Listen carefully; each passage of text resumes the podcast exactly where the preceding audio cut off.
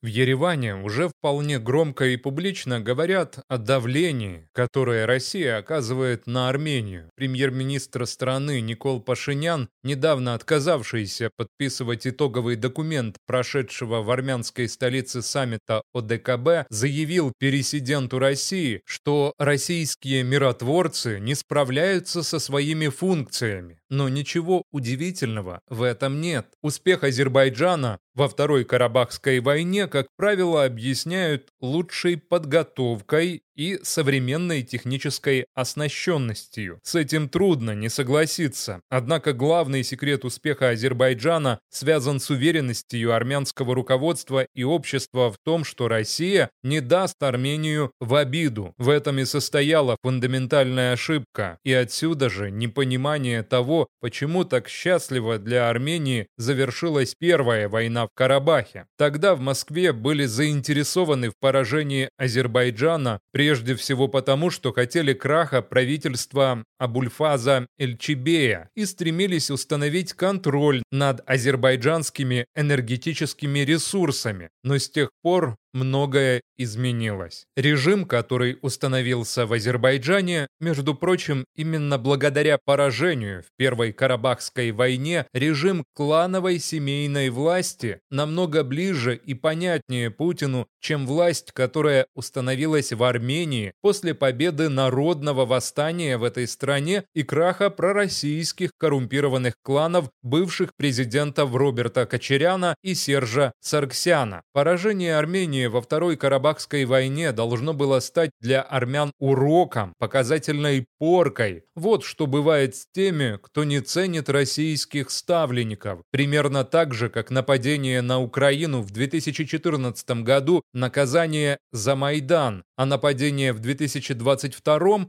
Прямое следствие отказа нового президента Владимира Зеленского от капитуляции перед Россией и его решения начать санкционное преследование украинского наперстника Путина Медведчука. Как и в случае с Украиной, в случае с Арменией в Кремле просчитались. Горечь поражения оказалась несравнима с тем отвращением, которое армяне испытывают коррумпированным марионеткам Москвы. Пашинян сберег власть. Именно поэтому наказание Армении будет продолжаться вплоть до краха действующей армянской власти. Но на месте президента Азербайджана я бы не обольщался, потому что если рухнет Армения, Азербайджан последует за ней. Секретарь армянского совбеза Армен Григорьевич Григорян сформулировал политическую программу Москвы. Для меня она не нова. Украина и Беларусь должны исчезнуть, войти в Россию областями, после чего можно будет стереть из сознания их жителей саму память об украинском и белорусском народе.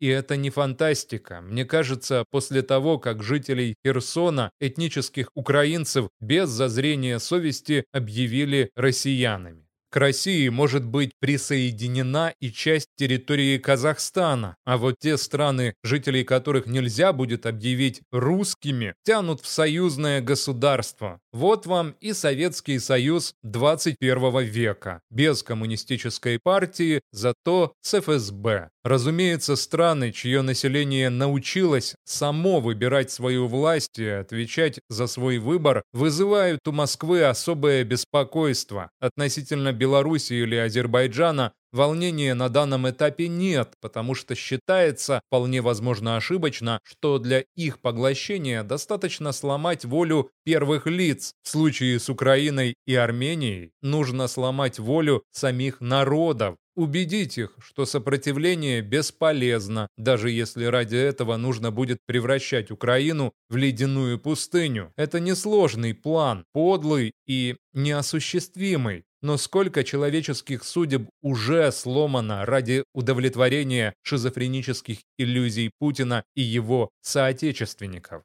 Ну и, наконец, после заявлений о давлении на Армению, понятнее становится смысл поездки Нэнси Пелоси и других американских конгрессменов в Ереван, многим казавшейся странной в разгар войны против Украины. Как же так после визитов в Украину и на Тайвань приезжать в страну, являющуюся союзницей России и которая терпит российские военные базы на своей земле? Но Пелоси прилетела поддержать народ, который не побоялся бросить вызов власти в собственной стране и своему страшному союзнику. Потому что только свободный народ может постоять за себя и найти пути выхода из любого кризиса. Для людей, подчиненных диктатору, любая дорога ведет в пропасть, даже путь, который кажется дорогой победы. Доказывать это нет нужды. Достаточно просто вспомнить о судьбах советских людей и народов СССР после 9 мая 1945 года.